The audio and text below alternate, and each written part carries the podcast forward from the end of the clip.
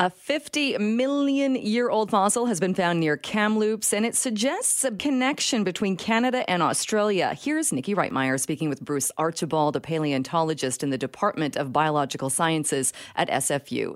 Isn't it crazy to think that right here in British Columbia, there are fossils beneath us that are 50 million years old? That seems hard to even comprehend. Yeah, and uh, you know, even uh, I keep being amazed as well. I mean, even just outside of being a scientist, just being a per- regular person who looks at these things, it, it, I'm constantly stunned and, and amazed by this. It's kind of awe-inspiring. Yeah, it really is. And every once in a while, one of these 50 million year old fossils is discovered. And you actually found one of these fossils recently. Can you tell me a bit about that discovery? Right. Well, it was in the Kamloops region, and uh, I was out collecting on a hillside one day, uh, splitting rock and finding you know, a number of, of really nice things as usual. And I split the rock, and here was this beautiful wing, and I immediately knew that this was something important. It would have a story to tell, but it was quite a while later when I was back in the lab going through it in detail that it started to emerge just what this is. Now, you have a trained eye, so when something like this comes up, you know what you're looking for. But what about for the average Joe Blow who's out going for a walk? Would they also be able to recognize a fossil when they see one? Well, sometimes, sure. Uh, in fact, a lot of the interesting things that I've looked at have come from people who brought them in or people uh, uh, non-trained people who found something interesting and took them into a, a museum or, or something like that. So, yeah, members of the public can make significant contributions. In fact, I've named quite a lot of new species after uh, members of the public who've donated such fossils.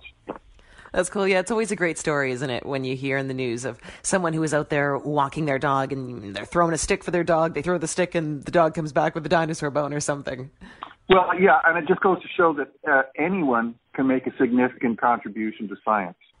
Yeah, let's go back to your contribution to science and talk more about this fossil that you found. What kind of bug do you think that this was? What kind of insect is it?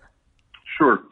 Well, it's about uh, about 50 million years old, as I say, um, and it, it's kind of an insect called a lacewing, which is a long wing, and, and like the name suggests, is full of little net-like veins in it. It's a very beautiful uh, insect, actually. Looks almost like a dragonfly in a way.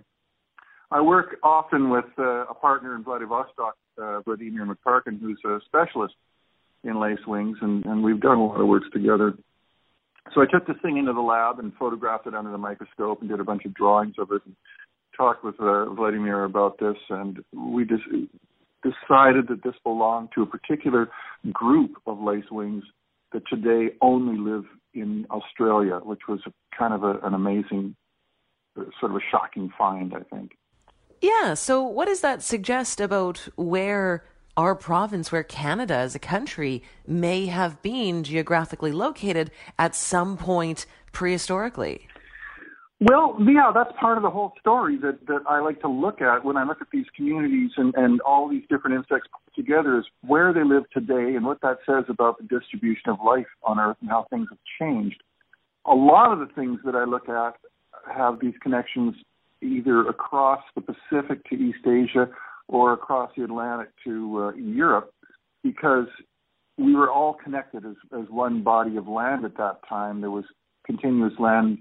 Uh, you could walk from Vancouver to uh, to Copenhagen, or you could walk right across the, the Bering Strait was land over into East Asia at the time. So there's a lot of different connections we see in the fossils of that time. But when we find start finding connections with Australia, that's a lot stranger and a lot harder to to understand. You know, as you know, the continents move over time. Australia was closer to Antarctica at that time, which makes it even more difficult to understand. So when we figured this lacewing was part of a, a was part of a group that lives in Australia, we also put it together with some other insects that were starting to form this picture a particular kind of termite and a particular kind of ant.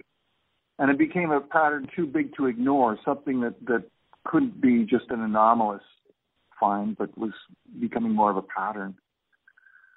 So how did this happen? Uh, you know, what, what this is more of a mysterious pattern. Now, what we could see was that there's a climate connection between ancient British Columbian interior and modern Australia, and that might be a really significant way to look at it.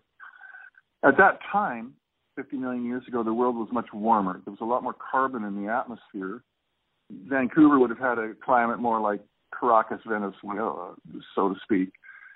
But the interior of BC was all raised up. It was uplifted at some elevation and it was cooler. So in the Kamloops region, it would have been uh, average yearly temperature about the same as Vancouver today. That's what high elevation it was at. But the winters are probably very mild.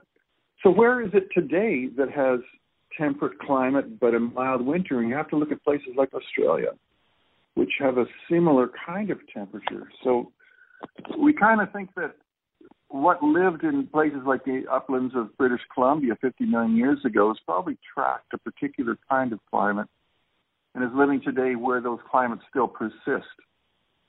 That's what we're thinking has happened here. But still, moving them across bodies of water and all that remains a mystery. And it just goes to highlight that every time you find something interesting and new, it pops up a bunch of new problems and questions. All right, that was Nikki Reitmeyer speaking with Bruce Archibald, a paleontologist in the Department of Biological Sciences at SFU. Stick with us here on CKNW. For most of us, crime is something we see on the news. We never think it could happen to us until it does. Loved ones are gone, and for the survivors, the scars will never heal. I'm Nancy Hixt, a senior crime reporter for Global News.